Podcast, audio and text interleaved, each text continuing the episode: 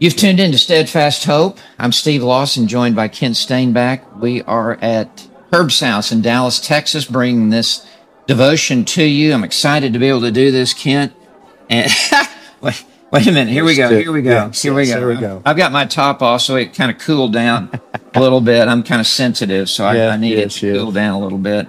We're talking about today, Kent, eternal life. Eternal life. And we're in John 3. 15 and 16. These are the words of Christ himself. And in John 3:15, Jesus says, whoever believes will in him have, here it is, eternal life. Then verse 16, for God so loved the world that he gave his only begotten son, that whoever believes in him shall not perish, but have, here it is again, eternal life. So Kent, this raises the question, what is eternal life? Yeah. And why do I need it? Well, there's a twofold aspect to eternal life. What immediately comes to our mind is the duration of life in Christ. But that's really the secondary meaning. The primary meaning and the more literal meaning is the life of the ages to come. The life, really, of God in heaven, and the life that believers will have one day in heaven. This is the life that has come to indwell us now in this world. The verb tense here, have eternal life, not will have one day in heaven eternal life.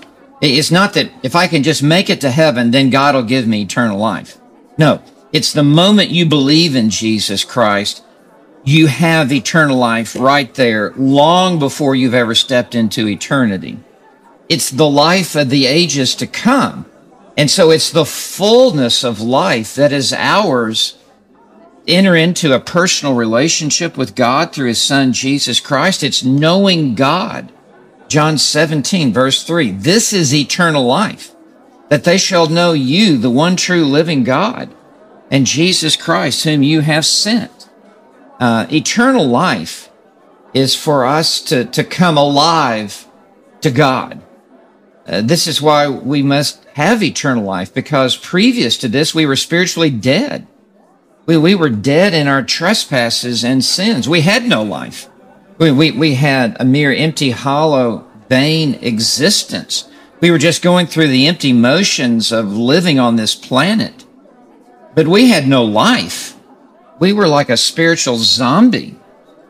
But in the new birth, we receive eternal life. And it's like we now come alive and enter into this relationship with God. We know God and we have joy and peace and forgiveness and assurance and all that accompanies eternal life. So that's the primary meaning of eternal life. Kent, it's the quality of life. And this world cannot give us eternal life.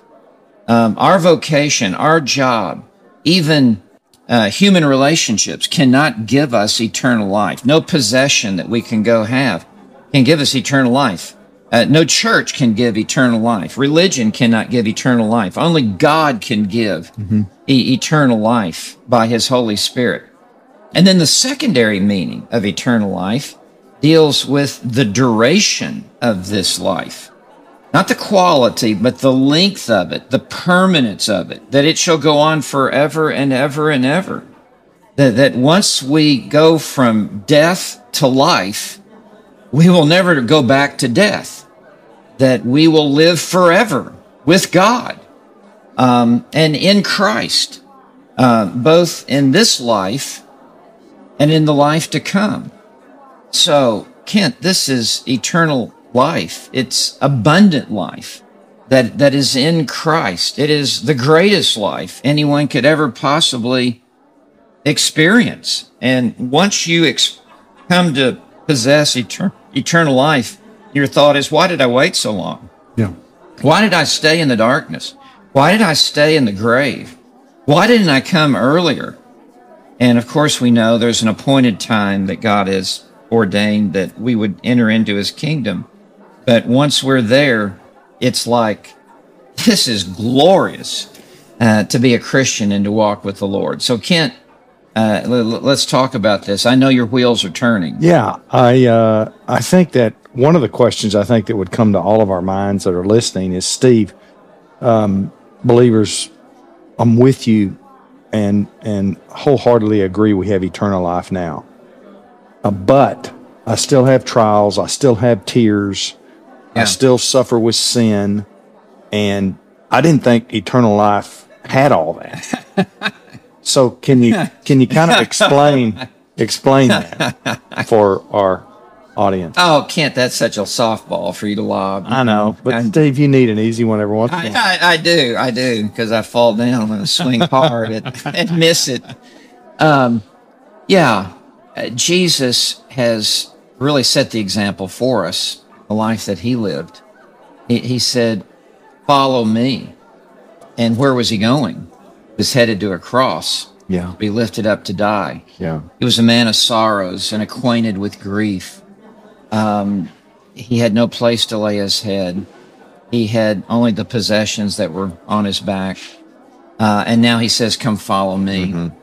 And so it's a hard and narrow road to follow Christ, all the way to Calvary. It's the greatest life that we could ever possibly live, but it's uphill many parts of this journey. We walk through storms.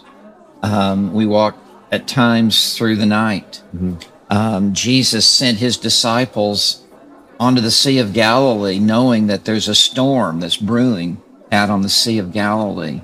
It was to test their faith. Mm-hmm. And so the Lord is continually testing our faith.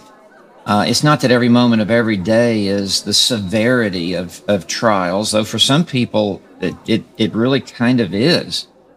But for the rest of us, there are seasons that we go through, flashes of turbulence. And the Lord uses this really to strengthen our faith.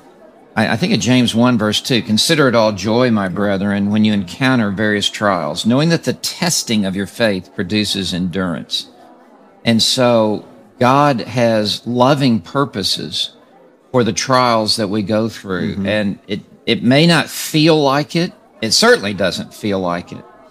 But nevertheless, behind the clouds is the smiling face of God. And he has ordained these trials for his own glory and for our good, and really for the good of others, that we would minister to them, being able to sympathize with them in their trials. So, Kent, that's just an initial answer. So once we come into the kingdom and we're saved and we have eternal life and we still remain, what you're saying is, part of life, a big part of life for every Christian, through the pages of Scripture, whether it be the prophets or the disciples or the apostles, or trials that God allows or brings. Correct. And that's part of it. Mm-hmm. And we battle the sin because he's using that to make us more Christ-like. And that's part of eternal life, part of the journey or the sanctification. Yeah, no, you've stated it so well, and I loved when you just said either God has ordained it or allowed it. Because some of our trials really come back to us, wrong decisions that we've made, sinful choices that we've made. Mm-hmm. We've really done it to ourselves. Mm-hmm. And so God has allowed it. God could have intervened and prevented it. He did allow it, and he does have purposes on the other side. But we bear that responsibility. Other trials, let's say like Job, in the book of Job, that God is the one who threw Job's name into the ring, and Job was the most righteous man on the face of the earth. And God is the one who said to Satan, "Have you considered my servant Job? There's no one like him on the earth." Mm-hmm. And it was by God's initiative for far greater purposes that Job could not understand. Yeah. That God ordained this trial that he would go through. And so it really goes back to your question, what we're talking about eternal life. Just because we have eternal life doesn't mean that we're just cruising into heaven and that there are no storms on the seas of life. Mm-hmm. No, that we will be going against the wind. Mm-hmm. We will be going against the waves at times. Yet God is in the boat with us. Mm-hmm. This ship's not going down. He's going to take us safely all the way to the harbor where he is. He will bring us into the port of glory. We will make it, yet it will involve difficulty at times. Kent, and I've known those difficulties. You've known those difficulties. None of us get through life unscathed and unscorched by the fiery trials of life. Well, Kent, we've run out of time again. It just seems like the time flies by so fast when we're talking about the Lord. And so I just want to say, maybe you're in the midst of a difficult time right now in your spiritual life. If you're not a believer, God's using these trials to push you to Christ and to wean you off of yourself and off of this world, that you would look to Christ, to believe upon him. And if you've never come to that place of confessing your sin and committing your life to Christ, then the trials in your life are a part of bringing you to the end of yourself, that you would trust fully in Christ. And so may you believe in the Lord Jesus Christ today and receive the gift of eternal life. God bless you. Thank you for joining us for Steadfast Hope.